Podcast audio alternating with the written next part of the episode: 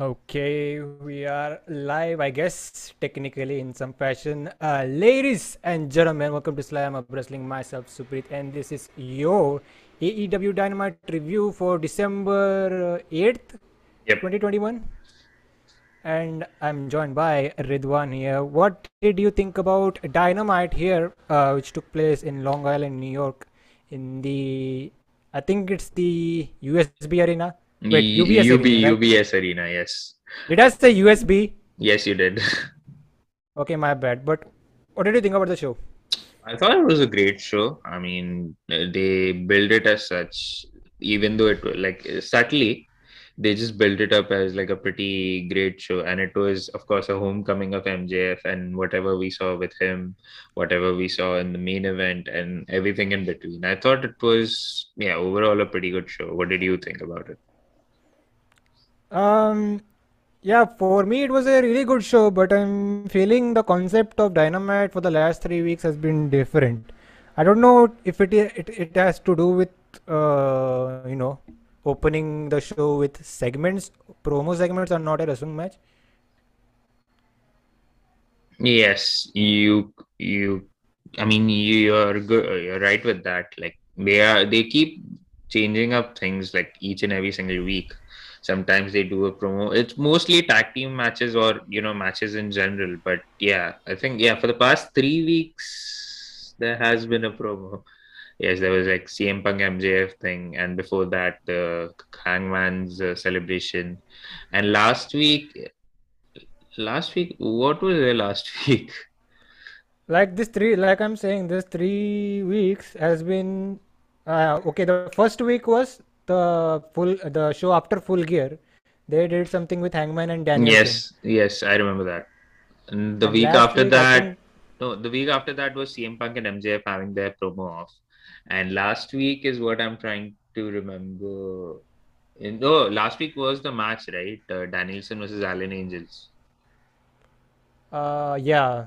Yes, So and this you, week we you have get my point. They're yeah. trying, yeah, they're trying to go into that, you know, opening uh, something with either Danielson or Punk, mostly in a promo segment. But I would love it if they keep the regular thing with the matches, give us a hot match, and then put the a hot segment in the middle.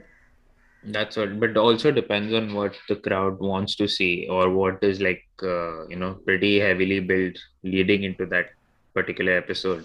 Because last week, yeah, Danielson and Angels match was like pretty hyped of a like in the respect. And uh, before that was like CM Punk's homecoming in Chicago, and then of course the MJF thing, which was hot in itself. So But uh, and another thing for this show, I think crowd. It was a good crowd, but I think they were mostly hot for you know if there uh, if there was a hometown guy yes, some good enough segments. Yeah. The rest of the matches they were kind of dead in some parts. Yeah, I mean this this uh, most of this episode was filled with like you know hometown pops. So kudos. But uh, we'll get to the entire show. But before that, if you are new to Slamhub Wrestling, then make sure to like, share, subscribe, do all that fun stuff. Uh, check out our other content. Links provided in the description below. But uh, so they kicked off uh, AEW here in Long Island with uh, uh, you know just basic intro, and suddenly we hear the theme song of Maxwell, Jacob Friedman. Really good pop. But who comes out? It's CM Punk, and this crowd was pissed. Like insane boost for CM Punk. Didn't even care who that was. Like that was kind of a disrespect to the Long Island faithfuls. They wanted to see MJF, but here comes CM Punk. Excuse me, but CM Punk is basically enjoying here. Yeah, he, Like he's loving the heat. oh man, if not sure if it was CM Punk or Bully Ray for a moment. The heat. Yeah, he the loved the heat, the heat was outstanding, man. Like it could it could end winter. And uh, so he just, you know, loving the hate that he's getting, he's getting from the crowd. And the few things he mentioned in this promo said, Is that all you got, Long Island? Chicago was way better than you. Chicago was way Yeah. louder. that is actually true. Chicago was a pretty better crowd than the rest of the you know cities that AEW has been. Mm. I mean, Chicago has kind of become their home territory in a way. Like I know it's Jacksonville with all the daily space shows that they've done, but when it comes to big events, most of what it is they've done it's in Chicago. So you could kind of call that. It's like it's like WWF in uh, New York or WWE in New York because they're like somewhat of the home base, even though Jacksonville is like and the Connecticut in WWE's case. So is Punk here is shitting on Long Island here and continuously is just shitting on their team. Uh, is it the Islanders? Yep, it's a hockey team, a National Hockey League team. Oh, I thought it was a football team. Nah, I mean, f- the football team is New York uh, Giants, I think. Yeah. Is it New York or some else? No, it's Does Long it's, Island have a special football team? No, I mean Long Island is part of New York, so. Then is New Jersey part of New York? That's my question. Somewhat. I mean, they are just interconnected, uh, right, right next to each other. So. But anyways, shitting on the crowd, their hockey team, and I think he Punk was trying his best to you know keep the fans you know booing him. I think there could have been one point that the crowd would have chanted uh, CM Punk, CM Punk. I think it initially started, but when he started the promo, the crowd was fully hating him. Yes, and there were like brief instances during his promo where the crowd was chanting. Like they weren't even chanting STFU, but they were like chanting, uh, please keep talking. I heard that briefly, and also, of course, the CM Punk chance. Like it's not, it wasn't anything compared to the MJF chance or you suck chants. And how did I forget, man? Before I starting this review, how did I forget? This is the same thing people were fantasizing or you know fantasy booking when Punk's debut was about to happen. It was originally going to be MJF coming out to Punk's team, but this time Punk got the opportunity and he turned the tables basically. Yeah, Punk played the Uno reverse card to us fantasy bookers, and good on it because if had uh, MJF come out to Punk's team, I would have hated it so much. Like you know, when everyone was predicting it to happen when during Punk's debut.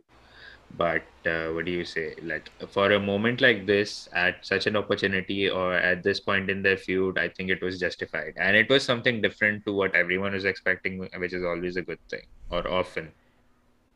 And Punk here is basically doing a parody of his own, you know, original debut coming out.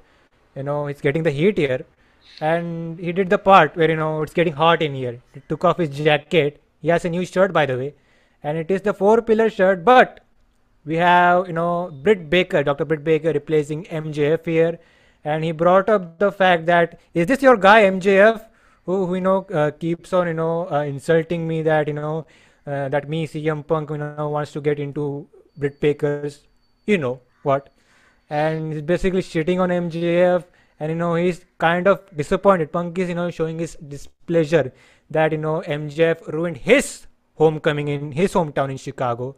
So what did you basically what did you think about this entire segment here with Punk, you know, being the heel here? Uh, thoughts on this one? I thought it was brilliant because I mean, there's anyone who's master on the mic is of course CM Punk, and you know, be it heel or face, he knows how to play to the crowd strength. And of course, like with MJF coming back to his hometown, he was always going to get cheered, and he did get even later on in the show and at this point like you know when punk came out before punk came out.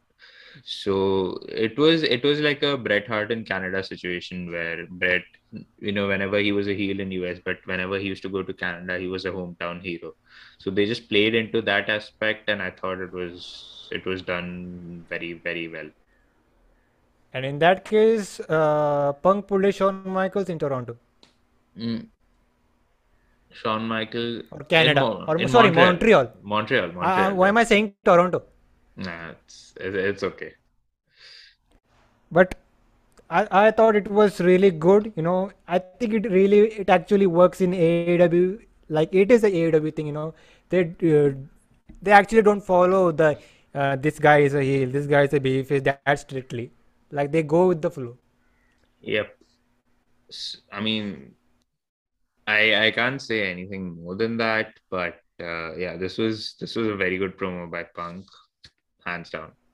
Awesome stuff. And another thing we forgot to mention, Punk is actually, you know, the story is he is calling out MJF, but MJF is trying to escape him. That's what he mentioned in this promo. And he's Yeah. looking forward to the world title match between Hangman and Danielson next week for Winter is coming. And whoever comes out uh, victorious, he wants to, you know, be the next guy to challenge for the world title. But also, he mentioned that your hero, in Long Island hero, MJF, also, you know, wants to get that title shot. But Punk is the guy that wants that first title shot, and he will get that first title shot. So that's the story, and it's very intriguing to see how where this story goes from now. Now that they mentioned the world title picture. Yes, I feel this is a, this is a match they can do probably at the TBS premiere or uh, or they they have a Jacksonville show coming up or so probably there or even before that. But uh, we are getting this match a lot sooner than what I expected or uh, what I was hoping for. still happy to see it. And uh, of course like you know this, this is this is going to be a great match because mjf like people like i've mentioned this in the past like you know people give him far more credit on the mic than uh, in the ring. And in the ring he's been improving like leaps and bounds over the past year and no better way to to stamp that of course while facing someone like cm punk so it's going to be awesome Eh, correct me if I'm uh, wrong. Um, did they announce this match, Punk versus MJF? no they did not punk's just uh, laid out the challenge to him so that's it So for a second, I thought they were going to announce it for Winter is coming. So nah I they think it is a It's I maybe there's a possibility they could stretch it out till uh, I full hope uh, they do. No, Revolution. revolution, revolution. I hope they do that because, like, imagine if uh, CM Punk is making his entrance and then he gets jumped on by uh, his goons, Wardlow and Shawn Spears, and then later on, till probably, you know, by the time he comes back or uh, he's in like decent enough shape to face MJF or with a better mind, then they could stretch it out till Revolution. I hope they do, though. Speaking of which, Punk did mention that he doesn't have to do anything with the rest of the Pinnacle. He only wants MJF. Yeah, I mean he's mentioned them, and of course they are the, his insurance policy. So there is like a good, a great chance that they'll get involved and stop Punk from you know facing MJF and delay it for like a bit. But uh, speaking about MJF, let's get to his segment. And he was part of the AEW uh, Dynamite Diamond Ring Battle Royal. You know, you know the rules. We got at least uh, 12 to 13 guys in Well, battle royal. a yes, it's a Dynamite dozen battle royal. Yeah. I think they mentioned that. So it's twelve people. So the rules is, you know, just a basic battle royal, but the last two, you know, participants are basically the winners, and they will face, they'll have a singles match on next week. That is, winter is coming, and uh, this wasn't much, you know, not, the main star here in this match was MJF Had to be. for obvious reasons. Yes. I, I like the intro that they gave to him. Like, you know, there was a there was a package that aired. He was like driving his Ferrari across his uh, college football college football whoa, whoa, field. whoa. Was it a Ferrari or a Lamborghini? I thought it was a Ferrari. It kind of looked like a Lamborghini to me. Uh, no, as in like, you know, when he opened the car, right? So there was a Yeah. logo on the steering wheel. So I thought, yeah, I think it was a Ferrari. And this uh, package they did for MJ was really good. Yeah. Like for one sec, for uh, for a second, the narrator is very strict, you know, doing listing of accomplishments of MJF, and then he talks about you know MJF pulling chicks, and he's like, "Come on, bro." Yeah, dude, this was awesome, bro. This is like a very MJF line. And then they were mentioning his uh, collegiate achievements, like, you know, from his football days to his amateur wrestling days. Well, it's I wasn't aware that he was an accomplished amateur wrestler, so that's like a really good thing. And like a lot of his AEW achievements, like he was undefeated or something like that. And uh, then it ends with I'm better. Then he claims to be better than you, and you know it. And then MJF just winks at the camera and then fade to black and then he makes his entrance and uh, he get and the pop that he got was i mean of course unexpected but unexpected in terms of you know in like a general consensus but of course it was long island so of course he was going to get hit, like the cheer the hell out of the place. But the best thing about i mean one of the few good things about it was of course tony Schiavone's reaction. Is like you're getting mjf posters in the crowd. What's wrong with you? Is he a role model? I don't think so. He's then he just tries starts uh, keeps berating him and uh, like every single opportunity that he got. Taz was his only defendant though. Yeah. Uh, on that note, do you think they wasted the pop here for MJF? Why would you say that Like the first pop, the initial reaction when that first music hit is known as when you get a large pop. But uh, my question is, did they wasted the poppy? I don't think so because like it, it went it can it goes both ways because on one hand you said like you know starting the crowd of hot with a hometown hero coming in but then like there was an obvious line to it because like you know CM Punk was getting the heat so I thought it worked in that sense. And the MJF like when he was cheered when I mean when he arrived and he got cheered. So that was like uh, they knew it was him and like you know they cheered the hell out of him anyway. So it was great in that sense. And now, right now, MJF is doing the parody, you know, doing the parody of Punk's debut now. Finally, yeah. You know, kneeling down in, kneeling down in the entrance, as and he's trying to be emotional here. I don't know if it was genuine for a minute or he's being sarcastic.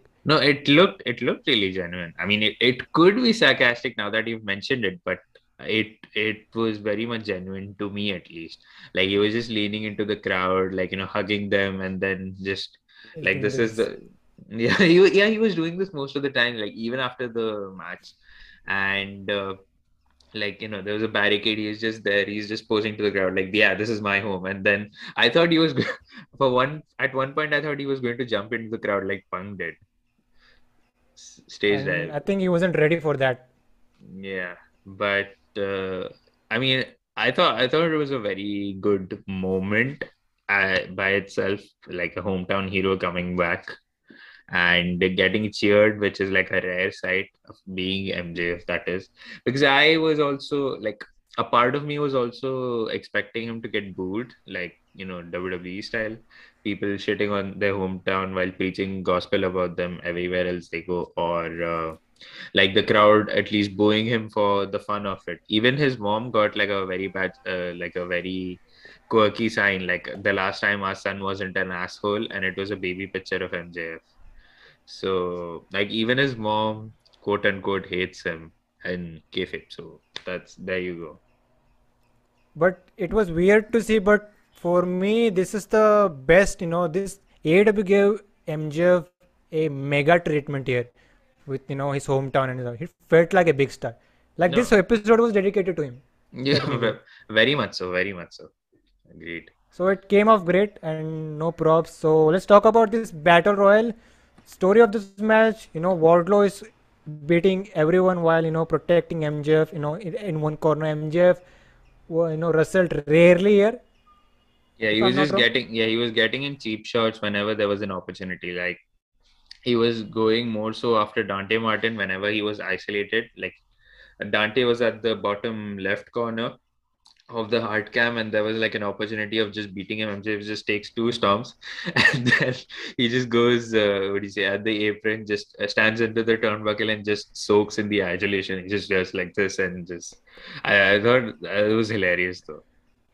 Like forever, uh, for every cheap shot he did, like the crowd, you know, got louder and louder. Yeah, I mean it's MJF, so So yeah, he's basically being protected by Wardlow in one corner. Wardlow is doing the, all the heavy lifting here. So at one point there was uh, a face-to-face between Wardlow and Powerhouse Hobbs, and I said no water, no bread, just meat. Meat. So so they had a little interaction, you know, with the big man spot. So uh, Hobbs got eliminated at one point by Leo Rush. So there was something between Leo Rush and Dante Martin. They actually didn't fight.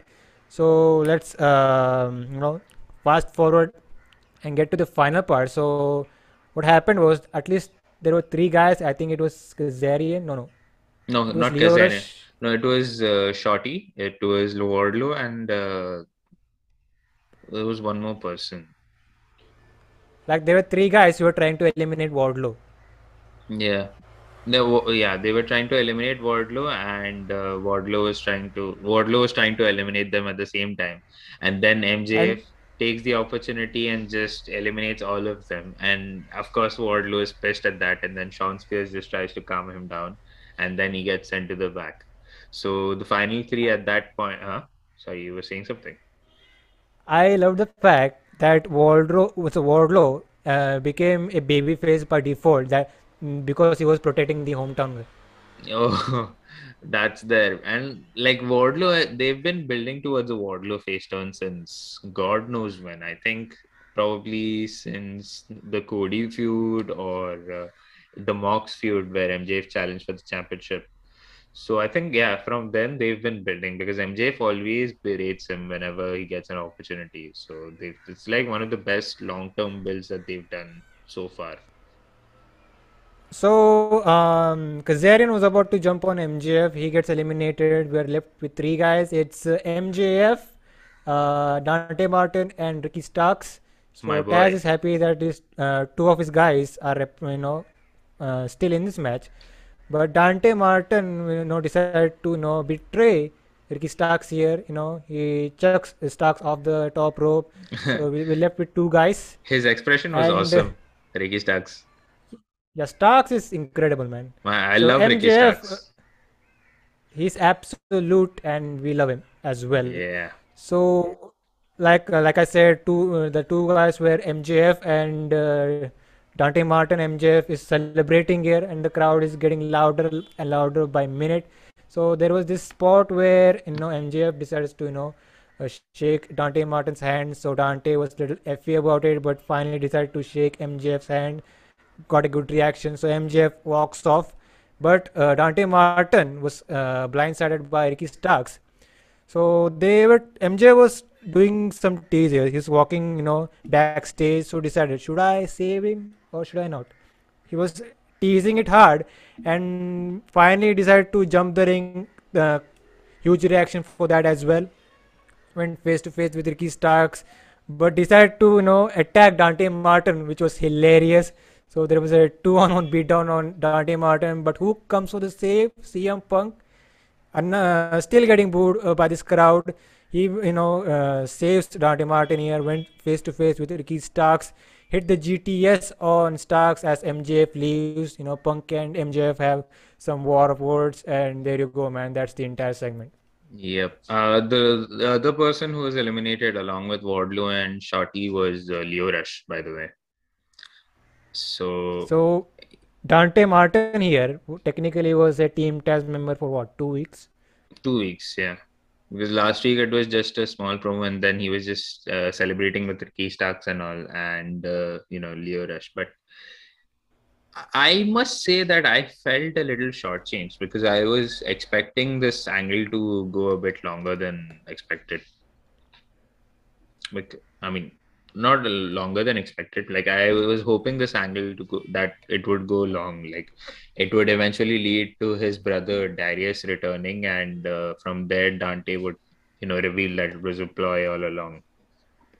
So I Well, felt I think I think Mr. Dante Martin uh, did the worst decision of his life. Yeah, he's about to get battered, and of course, we'll get to that eventually. What you're We will, referring, we will. we will. Uh, but yeah, overall, like it also gives, you know, it also extends the Punk Ricky Starks angle slash feud, if you want to call it, because uh, because whenever we see Rampage, we always see like you know Ricky Starks shitting on CM Punk, and of course the Punk and Team Taz feud that started after uh, All Out. So they are like, of course, they're extending that, subtly. The right now the main focus is on Punk and MJF, and this will be a moment that they'll revisit revisit later in the future when Starks is like you know fully cleared because I think that's the reason that they had hold uh, held off this feud for a while because you know Starks wasn't fully medically cleared at that. And then of course Punk moved on with his own story. Starks is still there, but Yeah, man, I'm I'm excited to see. Of course, the Punk MJF thing is going to be awesome, and later on, Punk and Ricky Starks feud. Of course, that whenever that happens, that is going to be superb as well. So, thumbs up.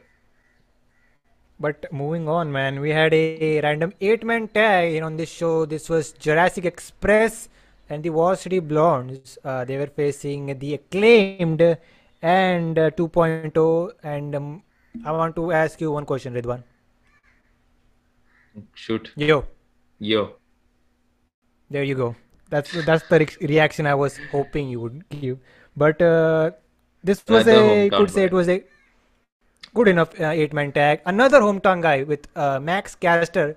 Really good reaction for the acclaimed. Uh, didn't do much with the rap. You know, even for one minute he was, you know, claiming he was a good island boy, and and the other second he is just shitting on the islanders. And there was some Governor Cuomo line. Mm, yeah. I, I didn't. Who's I mean, Governor Cuomo? uh, just one moment. Yeah, Ridwan here doing his research. Okay, he is uh, served as the 56th gov governor of New York from 2011 to 2021. So, po politics reference that I wouldn't want to get into at this point. But uh, yeah, the, he is also shitting on the Islanders because they didn't win a match for the longest time and have hasn't won a trophy for the longest time as well. So that's where At like least, that that was the low hanging fruit in this episode, if you want to call it. yeah, at least he didn't shit on uh, Julia Hart, thankfully. Yeah, and Jungle Boy as well. If you know, you know. Yeah, speaking about Jungle He did, he did, he uh, did shit on Jungle Boy, but not in the other kind. So I'm just trying to, you know, avoid the controversy as much as, as I can. another another thing to note that uh, we finally got to see Jungle Boy and Jungle Man uh, in the same ring together. Yeah, Griff Garrison. Griff Garrison, right? Uh, that that was the entire joke, right? When uh, Dark Order used to say who the F is Griff Garrison, and then they used to call him Jungle Man and stuff. so nothing much to take here. So they're trying to get uh, Jurassic Express into the you know tag title match or the tag title scene as soon as possible. That's the story, and I think the rest of these teams are kind in a way are ranked in the top five rankings, if I'm not wrong. Yep. I, I think yeah, 2.0 like they had mentioned they had won seven out of the 11 matches, last 11 matches, which I thought was very impressive. And the acclaimed was also like around the top four, and of course Jurassic Express is number one, and Varsity Blondes is number two. That is something that they had been building on for the past few weeks, even on Dark and Elevation. I think uh, uh, Varsity Blondes are getting like a lot more promo time to build their character and claim that they are like around the number one ranking. We're the number one ranked teams in AEW. But this was a short and it was a good enough eight-man tag, you know, really got good at the end. And uh, we had a hot tag from Luchasaurus for, you know, from the babyface team. By the way, Luchasaurus has really great baby, you know, hot tag. I was about to say babyface tag. And uh, the crowd loved uh, Luchasaurus for that reason, I guess. Yeah, I mean, Luchasaur, there has like for the past few months, I'd say ever since CM Punk returned to, I mean, returned to wrestling and came to sign for AEW, they've gotten a lot more eyes on the product and a lot more viewers. But if there is someone I'd say who has benefited from a like a entire, you know, leading more to a mass audience, and I'd say it's Luchasaurus because of his abilities as a wrestler and getting a dinosaur gimmick over in what 2021 and you know with his athleticism and ability to wrestle. So i thought he has been he has benefited greatly and he's been like a lot more over. And of course with the association with jungle boy his theme song is over. He is over. By association luchasaurus is also over. And luchasaurus is fucking awesome. So what more do you want right? He is marketable for the no. casuals. Totally But at the end, uh, there was some shenanigans. Like uh, Jungle Boy was about to finish off Max Caster with this snare trap, but here comes uh, Daniel Garcia to call, you know, for some distraction. But uh, Eddie Kingston came for the save. You know, he gets rid of Daniel Garcia and just walks off. So Jungle Boy even got distracted by what was happening at the outside. Uh, Caster, you know, tried to finish off Jungle Boy with the mic drop, the elbow drop from the top rope, but he missed that. And uh, finally, Jungle Boy got in the snare trap, and Max Caster tapped out. The baby faces get the victory. For a So there moment, was something going on. yeah. Sorry. Yeah, for a, for a moment, yeah, that's what. For a moment, I thought they were going to give the home hometown boy the victory over here. So I thought this was a good, you know, a small fresh change of pace in that. But uh, it was great. Like it was what was necessary with Jungle Boy and Jungle Boy's team winning because, course, the Luchasaurus are number one ranked. So and they are due a title shot soon. So there was something, like I said, going on with Eddie Kingston. He walks off. We see him going to the backstage area, and he was met by Ortiz of Proud and Powerful. We all know the history between you know, Kingston and you know Proud and Powerful. So I think he was trying to For you better know or cut a promo, but we couldn't hear anything. Yeah. That was that was bad. But uh, like the history that you had alluded to, it's like for better or worse, we know the history between Baron Buffalo, formerly LAX, and uh, Eddie Kingston. So they could not like we couldn't hear shit of what Eddie Kingston was saying, which is like disappointing because of course, like we love to listen to Eddie Kingston. And then they get jumped from behind by 2.0, and there were like a lot of these security guards were trying to save them, but uh, Matt Lee just hits all, all, each and every single security guard with a dustbin. So there you go. That was the entire segment, a post-match segment, if you will. So this falls in line with you know uh, the Jericho thing that they are doing with this sad story with Kingston, you know, feuding with not a feud, but you know having problems with 2.0 and Daniel Garcia. So in a way, it kind of makes sense. And I would love if you know people say that it would be great if Kingston takes uh, Proud and Powerful away from the inner circle. I'd say so too because they are due a title opportunity slash a title run anytime soon, and they'll only get it if they leave in a circle. And uh, God knows how this Kingston Jericho thing, feud tur- turns out. I mean, I'm intrigued by it because all this while we've seen we've been seeing Jericho do a lot of comedy shit. It's after or uh, during his Le Champion days, like when he was the world champion. So, like, there were few serious elements, but it was mostly comedy. He was doing the more of the comedy half, be it he was facing uh, Mox, uh, he was facing Cody, you know, he was doing that who wears a scarf thing. Well, while he was talking about MJF, and then after that, you know, he was facing Mox, and after that, the whole Stadium Stampede thing, and then the feud with MJF, the story, the entire story. So he's largely been involved in a lot of comedy stuff, and this is probably his first opportunity or uh, like in AEW where he could go like you know 100% serious and Kingston is going to beat the shit out of him which is which is what I'm hoping for and uh, also get I mean if Kingston already has like a great amount of rub you know going toe to toe with the guys like Miro CM Punk and now even Chris Jericho so that'll also help him you know elevate in the title picture and hopefully get a title run somewhere like in the next couple of years. I want Kingston to fully expose Jericho on the mic. Me too.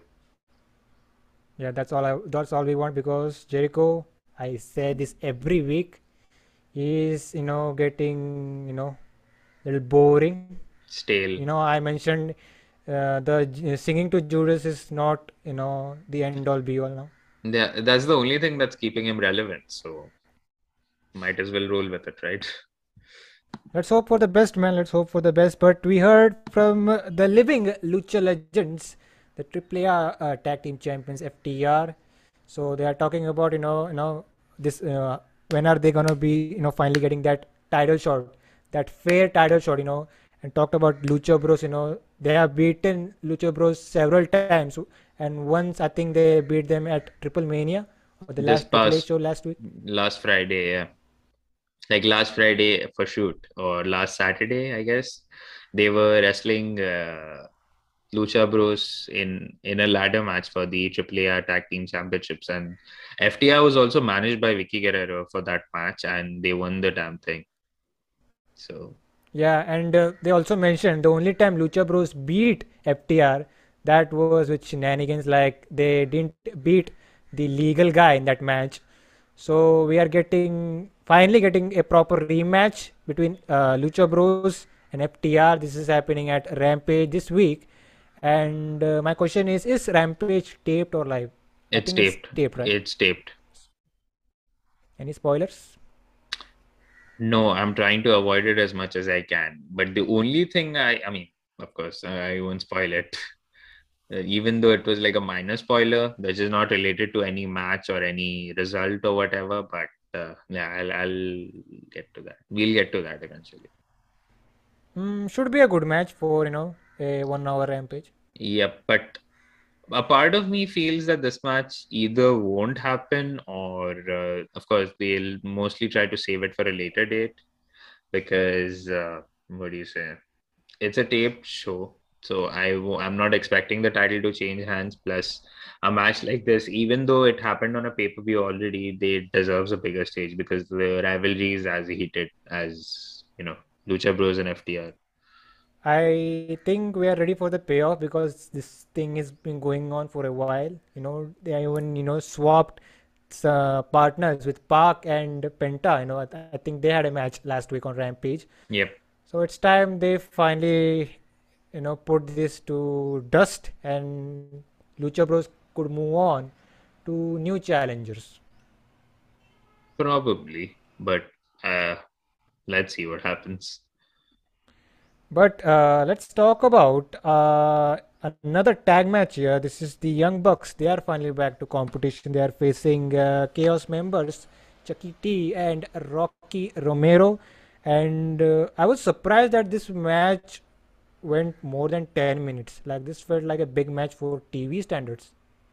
Yeah, this match went way too longer than what I expected it to be. Because and of course, like there was like an an entire giant ass ad break also in the middle, which extended the match even further. And of course, the whatever happened, like you know, for the finish and also the post match, I thought it was easily around 20 minutes. This match had to have been Yeah, been including the including whatever happened like around the finish of the match. yeah. The, and the thing about this match was there was good wrestling.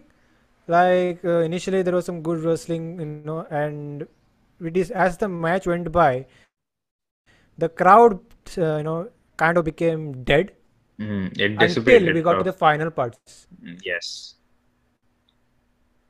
Like uh, as they picked up the pace as at the final parts of the match, then we saw you know the crowd you know getting interested in this match, and those near falls at the end really helped, I guess. Yeah, but for the most part, like there was a lull period when uh, Chuck Taylor was getting worked on by the Bucks.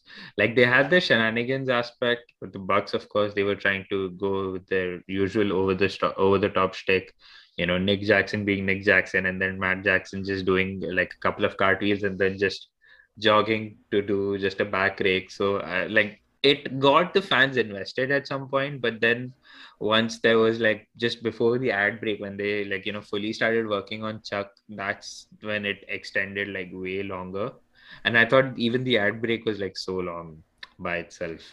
So which you know extended the match as a whole and uh, yeah, but like you mentioned the end, like you know there were a lot of near falls and of course the spots with Orange Cassidy doing his uh doing Orange Cassidy things and then Chuck Taylor of course, be I think it was Nick Jackson who was outside uh, when Chuck Taylor gave him a soul food, the uh, eat defeat were the the move, and then there was like a, lo- a lot of uh, aerial moves like Rocky Romero was doing a crossbody, and then Chuck Taylor was getting a super kick, and of course, like I mentioned, the Orange Cassidy and Adam Cole bit. So that heat that of course heated up the crowd a lot more and of course the near falls as well which helped you know build some interest into the match it was a match of two Um, halves for lack of a better term indeed, indeed. Um, so I got a question for you.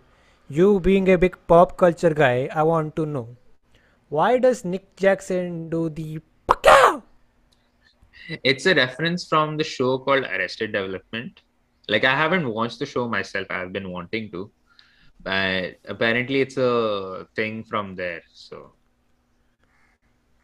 I mean, That's as per as per what I've read, mostly. I think that really gets a pop from me every time it does that. And whenever it does that Randy Savage, you know, impression, that is a Oh, top-notch impression, man. yeah. Uh, like there was a clip from I think last month's Being the Elite episode when Kenny was still world champion. So they had this part where uh, Nick Jackson was doing the like he was doing a, a random uh, Macho Man impression, and then they were talking about Stockholm syndrome, and then Nick Jackson goes like, "You effing got Stockholm syndrome up in this son of a b." So it's it was it has been trending on Twitter for a while. So, and Nick Jackson being Nick Jackson, so it's like over as hell. Nick Jackson is actually a funny guy because he can do comedy with a straight face. Oh, yes, like uh, that's total, you know, dry slash deadpan humor on his end. So, kudos to that. But uh, let's talk about this match. We talked about the near falls, you know, crowd being dead for a while, really picked up at the end. You know, we got the involvement of Adam Cole and Orange Cassidy from their side, you know, trying to assist their teams. So potentially they are building towards a singles match between Orange Cassidy and Adam Cole. So there was this spot, like the crowd really popped for this one. Like the Bucks teased doing a dive on Rocky and Chucky, but instead they went to the outside. Super kiss on the outside. Huge reaction. And let's get to the final parts. Uh, the Bucks actually, I think it was Matt Jackson and Rocky Romero, really Mm, great, you know, exchanges. And I love how uh, Matt Jackson pulled Rocky Romero for the tombstone, and yes. they finally hit the Meltzer driver. It's been a while since I saw that. So the Bucks win. No surprise, you know, they are the top guys in this situation here. So there was a big post-match angle as well as the Super Clique are beating on the rest of the you know best friends here. That is you know Chuck Taylor, uh, Orange Cassidy, and Rocky Romero. But uh, I think something else happened. Like Yeah. okay, yeah, Wheeler Yuta also got uh, beat up. did Wheeler Yuta actually came for the save? Yeah, he That's my did. question. He did. He was beating up Adam Cole first, and then he gets uh, super kicked by the Bucks. Okay, so basically this these heels are beating on the baby faces, but uh, So we saw a Panama Sun- Sunrise from Adam Cole on Orange Cassidy, and I think they wanted to hit a triple BTE trigger on Cassidy, but we hear the best friends theme, and then a van pulled up. It's Sue, and uh, who guess who was on the back seat? It is it's the Blade. The Blade is back on national television here on He, AEW, right? I It don't think he, Blade, right? I don't think the Blade ever left though. Was it the Blade or Jon Moxley? It was a love child of both of them.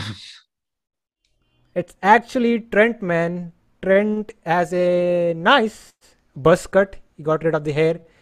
I think it has to do with JR continuously, you know, talking about his the strongest headband in the business today. Yeah. he got an ad for that one. Yes, I kind of miss that now because uh like it it made him look different in a way because like with the long hair and of course the headband now with the bald look I mean the buzz cut look it'll take me a while to get used to it because ever since I've been watching Trent Beretta wrestle he's always had long hair but it was like a yeah go ahead so yeah, it was actually Trent, not the Blade.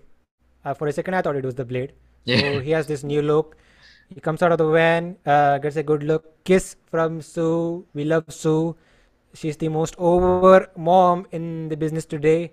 So, certified by Taz and Excalibur as well the most over mom in the business so Trent, you know, is cleaning house, beating each and everyone. He dumped someone on his head. I think it was Nick Jackson or Matt Jackson, one of the Bucks. So, uh, basically, he did the save for his teammates. He's finally back from a serious injury, by the way, which is Yeah, he had, he had like he's had a couple of injury relapses over the past year, which is like sad because I remember during the feud with Miro and Kip Sabian, he was having uh, he had a neck surgery and then he returned at the Arcade Anarchy, the match that they had, the brawl, including video games. That's when even Kris Statlander had returned and joined the best friends. So that was when he returned. And after I think a couple months, he got injured again. This time it was a spinal issue. And now he's back. I hope I hope he remains injury free. Like, you know, best wishes to him. And it's awesome to see him back. Like if you would have told me like in 2010 that Trent Beretta would be one of the most over guys in wrestling, I would have, I would have probably like you know laughed myself. But here we are, and but, he's fucking awesome. So great stuff. This was a really good moment. You know, he of course get, uh, get rid of like he gets rid of the heels. Uh, uh, we got to see the big group hug, and another one with yeah. Sue and Statlander. And, uh, this was a really feel good moment. Yeah, it was show, so it was so wholesome. Like, of course, Sue is also over, and of course, the best friends are best friends. It was it was very wholesome. Like I almost teared up at one point just seeing everyone together. And I'm not even making this up. Like it was so it was beautiful to see everything, whatever that happened after that. You have to give the people what they want, man. Yep, and of course, you know, Trent also being a hometown boy, he's also from Long Island, and then getting this reception from the crowd, making his big return, and fuck yeah. There you go, man. There you go. But uh, yeah, I think we are doing maybe a Super Clique and uh, best friends feud for a while. Yeah, it's probably happening at the TBS premiere, is what I feel. Yeah, I think this is a way upgrade for best friends. You know, they were doing something with uh, Matt Hardy and oh the HFO. Yes, yes, so, it's a, it's a big time upgrade, man. I was so fucking sick of that feud. By the way, did you hear that Matt Hardy actually is maybe will be getting rid of the big money gimmick? Yeah, he mentioned that on Twitter, right? Like, uh, you will be getting authentic Matt Hardy from now on. Authentic Matt Hardy tweets. Hmm. Uh, that's good, but uh, I don't think that's going to be the case. I think he's still big money man for now. Yeah, he is. Uh, but anyways, uh, let's talk about the TBS tournament. Uh, we heard an interview with uh, Ruby Soho, but uh, like always, it is interrupted by the Bunny and Penelope Ford. You know, I think they were to- just you know making fun of Ruby here, and they were talking about this six-man match that has been booked. The six women, six, six women, man. six women. God. So this is uh, Penelope Ford and uh, the Bunny and Nyla Rose. So they will be facing Ruby Soho. So in this situation, they were making fun of Ruby Soho. Do you have any friends? Ruby Solo. Yeah, they even do, did the Ruby Solo joke here. That was My good. question is, my question is, who wrote this promo? Bruce? no I, I thought I thought it was a funny line. Like the entire premise, I could care less, but uh, that line was somewhat good. And then, like when Nyla Rose did the surprise bits, the like forearm smash to Ruby, so I thought that was also great because Nyla Rose is awesome. Yeah, you. I saying. was I was ready to walk off when this segment was happening, but Nyla Rose came in out of nowhere, and I started laughing. Mm, yeah, surprise, bitch. and then Nyla uh, Rose is super underrated. Let me tell you. Oh, for sure. Like, if there's like a big um, women's competitor in wrestling, like who is very like you know big in size and of course so athletic, I think Nyla Rose also takes the claim for that because she's she is very underrated and of course like her the gift of gab that she has is awesome as it is. Don't forget the Twitter game. Oh, that's what like I just mentioned that like the gift of gab with the abilities to speak or tweet. Bro, Nyla Rose's you know comic timing is way better than the entire Queen's Crown tournament. There you go. The entire the Queen's Crown joke of the week. But yeah, we are getting a six woman uh, tag at Rampage. This is going to be Tay Conti and Anna Jay, uh, who will be you know teaming with Ruby So facing you know the heels mentioned Nyla Rose, Bunny, Penelope Ford. So yeah. Yeah, should be good. Should be good. when when are the rest of the TBS uh, tournament matches happening? Uh, has has to happen because there's only like a couple more matches left before the finals, which will definitely happen at the TBS at the TBS premiere of Dynamite. I mean, they have they have to do that. Uh, so my guess is probably either the Christmas and New Year, New Year shows they'll have one semi-final each, or probably one. No, they didn't announce any match for Dynamite, right? Next week. No, winter is coming. Next oh week. yes, fuck right. So probably like the Rampage after that, or uh, the couple of Dynamites after. Yeah, basically they're skipping a week or so, I guess. Hmm. I think it's fair because they they need like an occasion of their own, and so far I think Yeah. the the TBS tournament has been booked really well. So great stuff. Yeah, I think it will make sense until we get to the TBS debut, right? Yep. The I mean the final has to happen there. I don't see it happening anywhere else. But this is regarding the TBS championship. Let's talk about the TNT championship. Uh, we had Schiavone interviewing the TNT champion. This is Sammy, Sammy, Sammy Guevara. So he's talking about you know his next open challenge, and out of nowhere, Cody Rhodes shows up from the babyface tunnel, not from the entranceway or the huge ramp. For So a he came change. out. Yeah, after Punk, this guy uh, is the next guy, uh, you know, wrestler who got major hit. Like Cody Rhodes gets major hit every week now. It's a thing. So he comes in, he says he's not going to, you know, uh, blindside you. No, it's a very, very cheap comment here. Yeah, from one good guy to another. I thought that was a very hilarious line from Cody. Bro, the crowd Cody was looks like he was in an accident. Oh my God. Like, we didn't review Dynamite last week, but what the fuck was that match, man? The him like Yeah, I res I respect I respect him for doing that, but it is So do I. debatable was it stupid or not. Yeah, it was. I felt it was. Like the match was good, But, but uh, the ending kind of ruined it. And that has been the case So with AEW, unfortunately, whenever they go the extra mile with like you know spots like these, whenever there's like a fire or some disaster involved. So feels like uh, Cody Rhodes done with uh, Malakai slash Andrade slash FTR program. Yeah, and last week he just beat like he's he had already beaten Malakai in a no DQ match, and now he beat Andrade by jumping into the fire. So Okay, so very weird payoff in a way. I don't know what the payoff was actually. yeah, But he comes in and he actually challenges Sammy for a TNT title match. So I think this match is happening next week. no, it's on the like the week after winter is coming. It's on the Christmas episode, and they're in uh, Greensboro, North Carolina. So I don't really have a good feeling about this I'm scared. Me too, because uh, like North Carolina is also like one of Cody's quote unquote home because when he debuted as a wrestler in WWE, his first hometown build was Charlotte, North Carolina. So, and they are in uh, Charlotte, North Carolina at that point because Greensboro Coliseum is there. So, I don't really have a good feeling about this, to be honest. 90% chance Sammy retains. There has been, you know, a little story to Cody and Sammy Guevara. Like they faced off in the first Dynamite. Yeah, the very Uh, first, the first very match. first, the very first match in Dynamite history was Cody versus Sammy. Yeah, it would make sense if Sammy gets the victory, but there is a small chance, man, that Cody says, "Fuck it, I'm beating this guy, taking the title." I'm going over, brother. I don't know, man. But uh, we also heard from uh, Ethan Page and Scorpio Sky as well. They brought the news that Dan Lambert will be making his return, and uh, I think Abby was very happy when he heard that.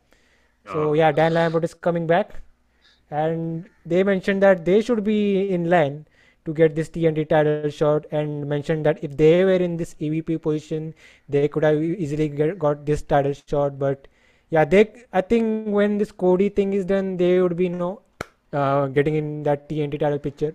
yeah. Especially I'm talking about Ethan Page or I think is it Scorpio. Scorpio Sky? Scorpio, he's in like the top five rankings. They even mentioned that in the promo. Like, you've been Yes. ducking me. I had to like Ethan Page was like, I am. I've scratched through hoops and clawed my way into getting one match with you when it's an open challenge. And Cody just got it by kissing Tony Khan's ass. If he was EVP, he would have done the same thing.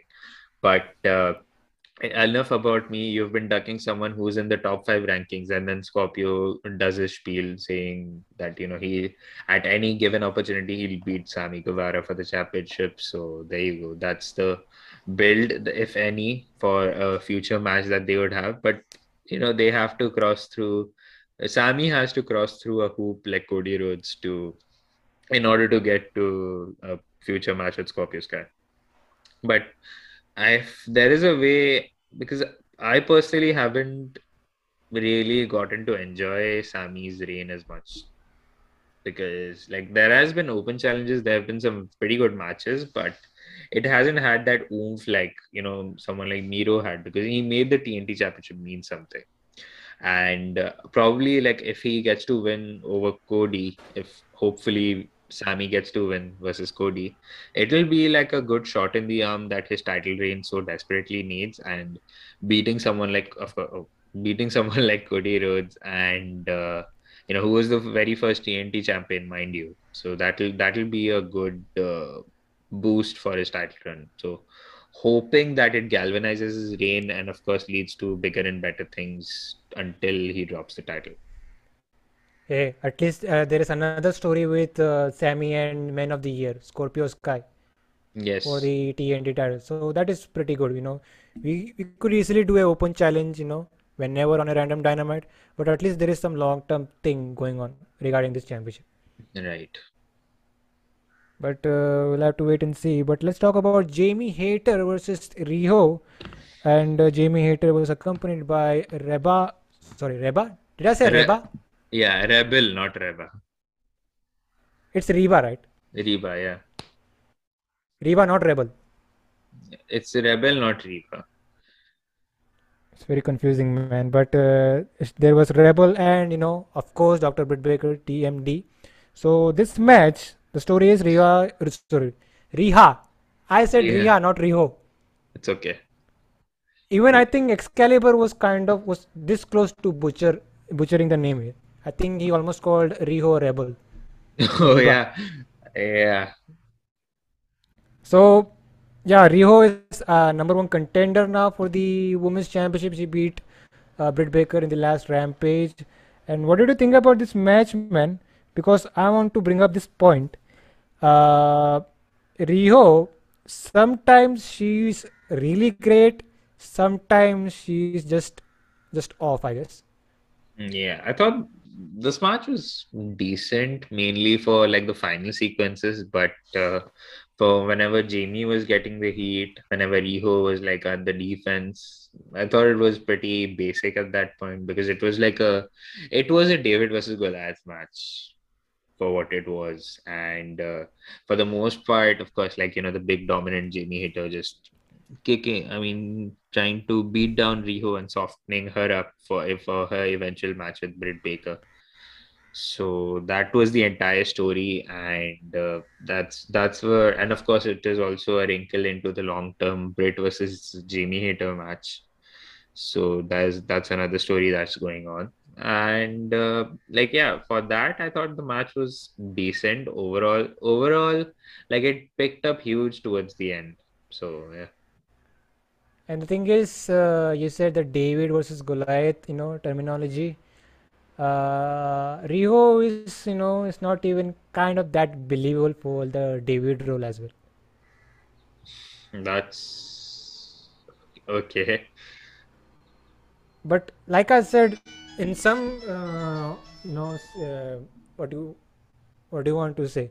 Like I said, in some ways, Riho is really great. She could really pull off great matches. Like for example, you check out her match with Serena Deeb, maybe the, or even the initial matches she had with Nyla Rose. That were actually great. Even the match with Britt Baker she had like this past couple of weeks, that was also a really good match. Yeah, but it's I think it's the size that you know puts you off as a viewer. Probably, is, but there's also saying, right, it takes two to tango. So probably we wouldn't have seen a better chemistry between Riho and Jamie Hayter while this match was happening. So And even this match, it was really decent enough. There was one major botch, I guess. I think Riho completely missed Jamie Hayter on a big crossbody.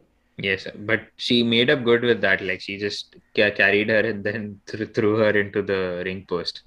So that was like a good save, good save by Jamie.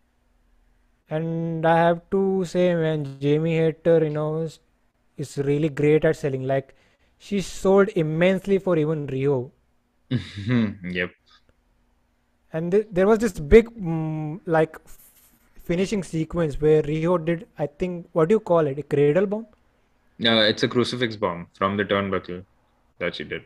And Jamie Hayter almost lands on her neck.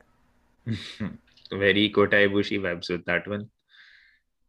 Yeah, Kota Ibushi breaks his neck in different ways. Yeah, but he's still strong. His neck has become like, you know, non-existent at one point because whenever he lands, he's still strong as hell. Yeah, and uh, did you did you see how he broke his arm in a uh, G1 what do you call it? final. Phoenix Splash? Yeah, it was a crossbody, right? Yeah, the crossbody Phoenix Splash or something. And then he just lands Yeah, something like that, and he completely dislocated his arm. Yeah, it was. Pretty underwhelming. Yep. It, like the final was called off because of that, right? And Okada won the match by default. Yeah, that was insane. Yep. But uh, let's get to this match. Yeah, very decent enough match. Uh, Riho got the win finally with the double Meteora, the double knees actually. And yeah, that's the story with Britt Baker and Riho. I think you could do it. You could uh, stretch it out, I guess, or you do it in the middle. And they'll do it in the middle for sure. Like um, now, Battle of the Belts. no, Battle of the Belts, I feel is a bit too far for that. They'll probably do it at the Christmas episode or the Jacksonville episode that they're doing for New Year's. Either one of the two. Mm, we'll have to wait and see. Uh, there was a post-match beatdown on Riho. She, a Britt Baker, actually locked in the lockjaw, and there you go. So yeah, It was a very weird. It was a very weird lockjaw because she was like the hand that she was touching with, she did the lockjaw with that. So it was like a pretty different one to what we see regularly. I think it was TV time, brother, brother. Yep, yep. Gotta gotta But take it uh, home. Uh, there was another thing with regarding the TBS in a tournament. We heard from Thunder Rosa and Jade Cargill. And uh, did they even uh, announce the date for this match, or No, no, no, no. They like didn't. the other situation? Yeah, That is it going was to happen just after winter is coming. yeah, it was just a hype promo for the match, the eventual match that happened, and uh, that will happen. And of course, the like you know this past week on Rampage when uh, Jade Cargill faced one of Thunder Rosa's students, and then they just beat the beat each other up, and of course Thunder Rosa making the save and the brawl after that. So it was just a recap of that plus building towards the match, so which was decent. let me tell you what was not decent. This announcement from Taz, he was actually was saying this after what happened, you know, earlier on with Ricky Starks and the betrayal of Dante Martin. So he was b- trying to build this big announcement, and we finally got this announcement. And let me tell you, we were not ready. We were Oh, not ready for this announcement. we So were. he said, uh, this rampage. For one second, I thought uh, he may be saying that we could be getting Punk versus Ricky Starks, but no, we are getting the long-awaited debut of Hook, the Crook. He He finally, is you know, steps in the ring, he was finally he's sent. facing He was finally sent. Send hook. like you wanted send Hook, send Hooks. You are finally getting Hook here, and he will be making his debut against uh, my boy Fuego del Sol. So should be good, man. Pretty intrigued. Yeah, that is the only spoiler that I've seen. Like, of course, the match, I'm expecting him to pick up the victory, but there was just the his entrance video with his ring gear. And of course, you know, Twitter being Twitter, they were just go like, gushing all over Hook, the crook. Yeah, see, Tony Khan got so desperate, you know, seeing the rampage numbers, so he's pulling out all stop here. Yeah, the big draw. That's what that's what people want to see. The 18 to 49 demo for this rampage will go through the roof. Yes, and it, uh, it'll get more ratings than NXT 2.0, that's for sure. Bro, it will beat SmackDown in the demos. Oh, absolutely. There you go. But uh, let's talk about the Wall Street Bloods again. They showed up in a uh, interview segment with Tony Schiavone. I don't know what they were actually talking about, but the lights go out. There is Malakai Black. He shows up and Black mist to Julia Hart. And God bless Julia Hart, man. She actually sold it like it was an accident or something. She was in a car accident or something. She was screaming the hell. Yeah, I, I it looked scary to be honest, seeing Julia Hart, you know, wincing in pain. And uh, like I think they were talking about like you know these varsity blondes were getting like a lot of wins under their belt, and I think they are number uh, ranked number two or number three in the rankings. So they were just addressing to that, and just before Griff Garrison could say something, it all like the it, the arena blacked out, and then Malakai appeared, and then he mist Julia Hart. So I have a feeling that uh, you know with the whole House of Black Teas that uh, Malakai has been doing, they might build his own stable.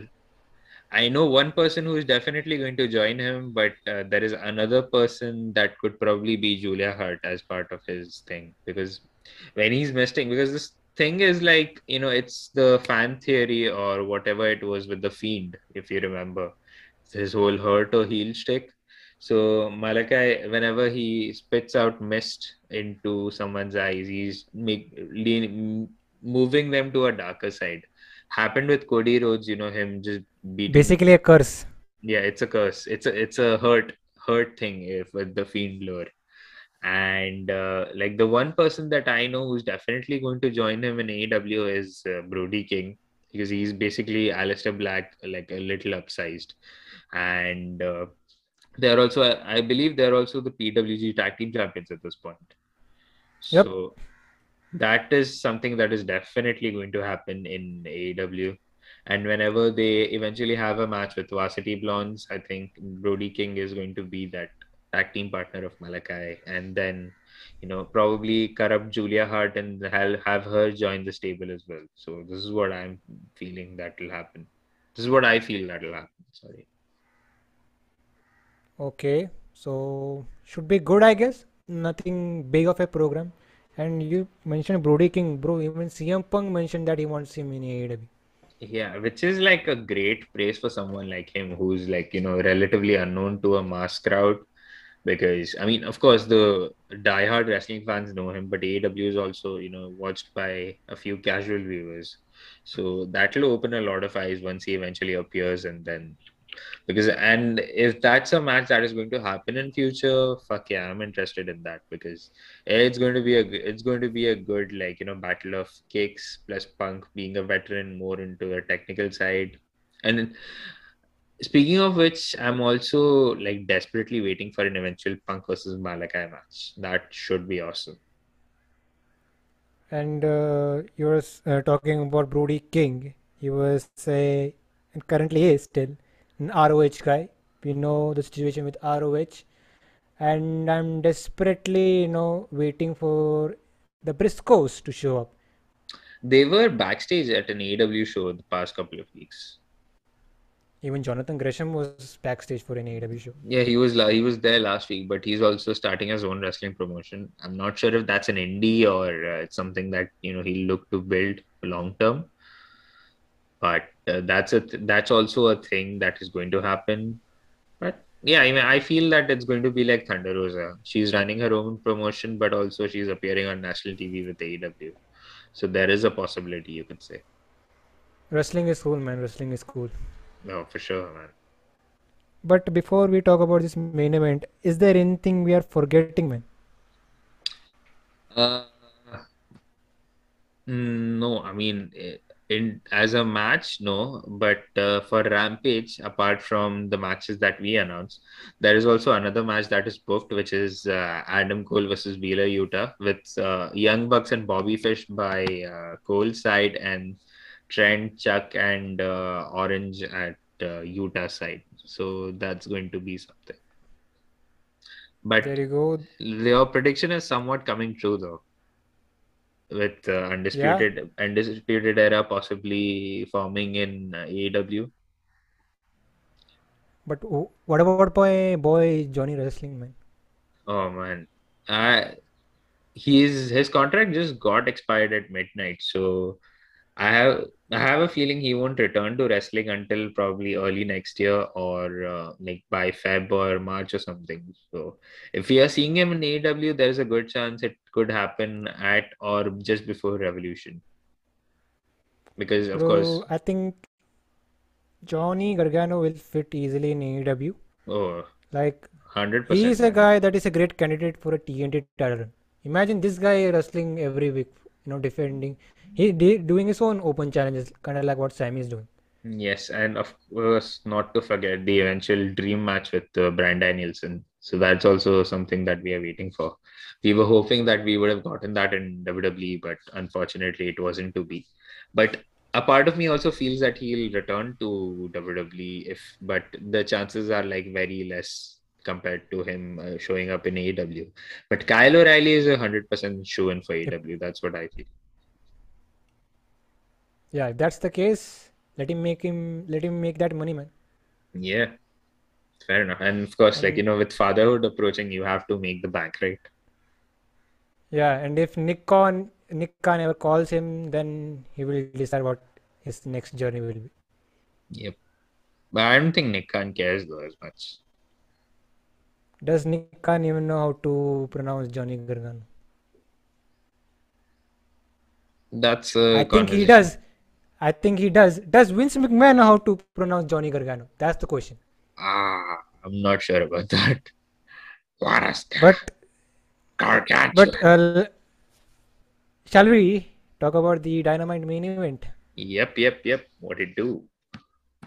This is uh, Bryan Danielson versus John Silver, aka Johnny Hungee, big Uh, uh, I'm sorry. pop.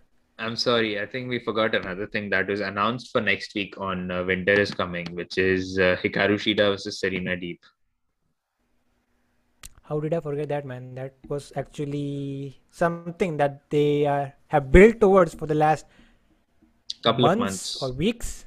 couple of months. Like the first match was around Shida's 50th win. The second was uh, TBS title match, uh, TBS tournament match, and this is the third. Hopefully a blow off, but I wouldn't get tired seeing these two wrestle because awesome stuff. There you go, man. Uh, this was a really good non-title feud. Yeah. yeah, better than Queen's Crown as a whole. So there you go. Like obviously, man. Come on. I But tried. let's talk about Bryan. Yeah, let's talk about Bryan Danielson versus John Silver. Like I said, John Silver, hometown guy from My boy. Island. Johnny Hungee represent. Yeah, um, good reaction for him as well. And uh, like the rest of the Dark Order matches, like didn't it was okay. Like uh, the aim is to keep you know Danielson. You know he gets the he's getting booed, uh, basically acting like a heel now. Yeah, he's still coming from the babyface tunnel, and uh, there's a good chance he'll just turn back face next week after facing Hangman. That's how it works, man. Even in WWE, he was heel for a while, and then he got hot again as a babyface. Yep. And it's, of course, it's also Bryan Danielson. If there's anyone who knows to work a crowd super well, it's him. But uh, but his heel run lasts only for a couple of days Yeah. because I think he works better. Now he works better as heel as also, but the crowd uh, loves to cheer him, not boo him. Even in this case, like, I wasn't ready to boo Danielson. Plus, of course, like, you know, I wouldn't because he's such a great this thing, but you know, I wasn't ready to see him as a heel. It makes sense with you know getting Hangman over because if Danielson was still a face, he would have been more over than Hangman, which would have been detrimental to his you know burgeoning title run. So I thought it worked in that sense. It I mean it's working in that sense just to get more goodwill behind Hangman. So yeah, like you even you mentioned here, Danielson is basically now a you know a temporary heel. yeah, yeah. Temporary Oh. heel is like a better way to put it instead of a tweener. Do you know who's going to be a permanent heel? Oh, CM Punk. let's see where that goes. You hold that thought. We'll talk about this match. So it was a good enough match. You know, they gave John Silver, you know, some moments. You know, And I liked this spot where Danielson was, you know, he was on the offense, dominating John Silver, and saying like, "Who is this guy? Who He's is this joke. John Silver guy? He's basically a joke." That was the whole body language that we saw from Danielson here. And there was this spot where he was doing missile drop kicks, doing a kip up, and you know, just you know, opposing to the crowd and getting that hit. And he did that again for the second time. It was uh, worked again, and he was uh, trying for the third time, but this time it backfired. And Silver caught Danielson in a Power sudden bomb. power bomb, which looked insane. Scary. It was scary knowing, you know, Bryan's neck issues, which had him retired at one point. And of course, it if that spot had gone like just a little bit wrong, it would have led to an instant concussion, which was even scarier. Well, this is a guy who wrestled Brock Lesnar. Yeah, and even then he got dropped on his head, which we were scared about him getting concussed or something. And uh, there, uh, there was another German suplex spot which looked insane. And I have to say, John Silver, it's a really good looking German suplex. No, yeah. The snap on it was a thing of beauty. Yeah, he does it well with the combo move with Alex Reynolds, which is awesome by itself. I'm using the word awesome a lot because I'm so happy watching this episode. Sorry. But uh, there was like, uh, you know, he did that uh, pump kick onto uh, leaning Danielson onto the middle rope, and then he hits the German suplex. I think that is more devastating than his combo with Reynolds. But uh, at the end, Danielson was the one who got the victory. I think what happened was he initially hit him with a roundhouse kick or the running knee. What happened? Like, what happened in the final sequence? So uh, there was a moment where Danielson was had gotten back into the offense, which he reversed Silver's momentum while uh, you know Silver was making the run onto him, and then Danielson hits the Busaiku knee, and uh, then he just takes him out with a Gotch pile driver, and then he takes out with the half Nelson submission move onto uh, leaning John Silver. So that was it when John Silver had passed out by that point, and uh, that was the end to the match. But uh, you want me to continue with the post match or? Yeah, please do. I think we had a promo. Yes, so Danielson wasn't finished with that, so he tapped out John Silver, or let's say made him pass out, but he wasn't letting go of the hold until like he was taken out by Bryce Remsburg from that, and uh, Danielson was celebrating with the wave hand wave. And then he said he wasn't done with it. And uh, then he just goes on to a promo saying each and every single week i had made a promise to beat kick all of dark dark order members heads in. There was one week it was evil uno second it was Colt cabana third it was alan angels and now john silver and then i'm gonna kick everyone's head in. I made the promise. Then he just drops the mic and just stomps uh, john silver. And then Hangman makes the save to uh, for Silver, and then Bryan. Then he just beats down Bryan for a while, and then Bryan ex- escapes, and then Hangman just says one line. He says, uh, "Next week, I'm going to stomp the cowboy shit out of you," and then he just drops the mic, and that was the entire segment slash promo, whatever you want to call it, post match, and then we fade to black for the show's end.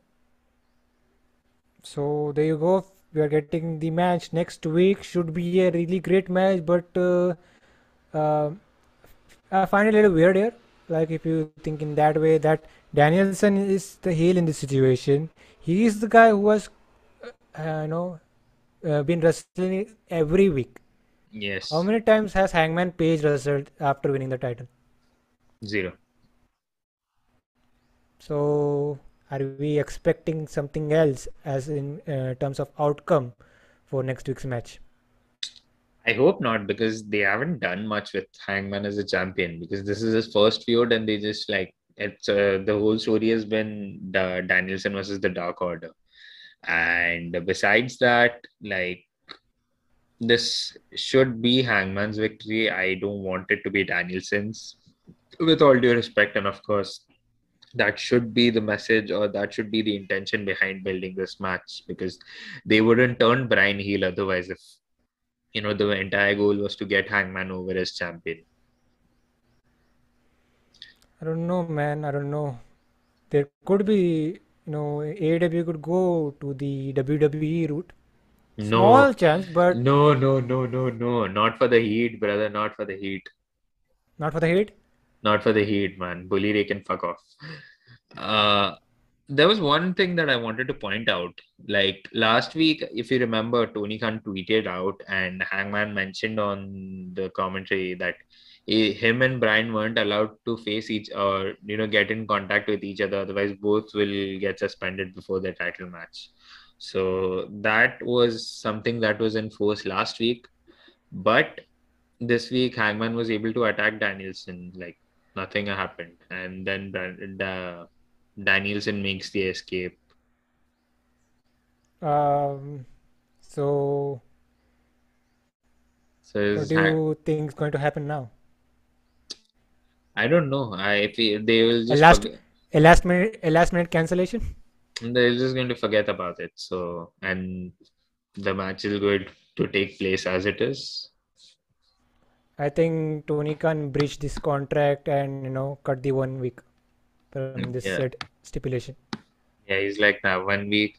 Uh, John Silver cut that I'm going to touch Bryan, and then he was like, "Nah, fuck it, I'm not letting this happen." But uh, to be honest, at least they should have given Hangman a big match in this whole build-up. A big match. Yeah, just to you know warm himself up, get into wrestling shape for the lack of a better term, before facing Yeah, someone could like have used- Danielson. Yeah, you could have done a QT Marshall Hangman match. Yeah, or probably yeah, any of the factory members also would have been good. But uh, I don't know, man. Let's see. That match should be really great. And there you go, man. That was Dynamite here in Long Island. Really good show. And uh, next week is winter is coming. Any expectation from that show because of the name? No, Not at all. I mean, expectations. My only expectations is it's going to be a very good show because if you noticed, like you know, they've been slowly building up the excitement slash uh, quality of the show because the entire goal was to build up to the winter is coming show. Because the past couple of weeks, I mean, yeah, past couple of weeks shows been a bit. I mean, it's been good, but it's also been eh this week was also like just another step towards building up to that pay- pay-per-view slash you know tv show episode special episode so the entire hype is just around that show and uh, i thought it's like they're going to knock it out of the park with the winter is coming show as it is Any debut? no i mean probably I don't want Windham to debut, but I'm not keeping any expectations with debut. Whoever shows up will show up, and uh, if it's good for the company, good for us. I mean, it's good for the fans, then good for everyone. If we don't see any debuts, at least I want to see Sting or Darby Allin doing their entrance uh, in a snowboard.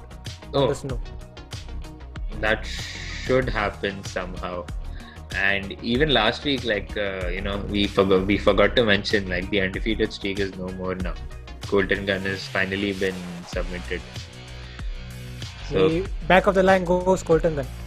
He was always back of the line. He was undefeated all this while, and he didn't get a single sniff at the title picture. Why the fuck? And uh, in other news, uh, before we wrap things up, uh, Billy Gunn and Colten Gunn are Jim Cornette's second favorite tag team in all Elite Wrestling. First being FTR. So My point. But Yeah. uh, with that uh, being said, where can these guys find you?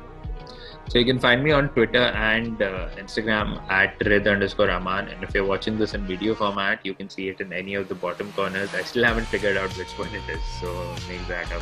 Whatever. Bottom one. Yeah, somewhere at the bottom, left or right, wherever you see it. And and you can find Slamhub Wrestling on Twitter at SlamhubW, Instagram at Slamhub Wrestling. You can catch this review on Anchor and Spotify as well. This was the AEW Dynamite review, and we'll see you guys next time. Adios.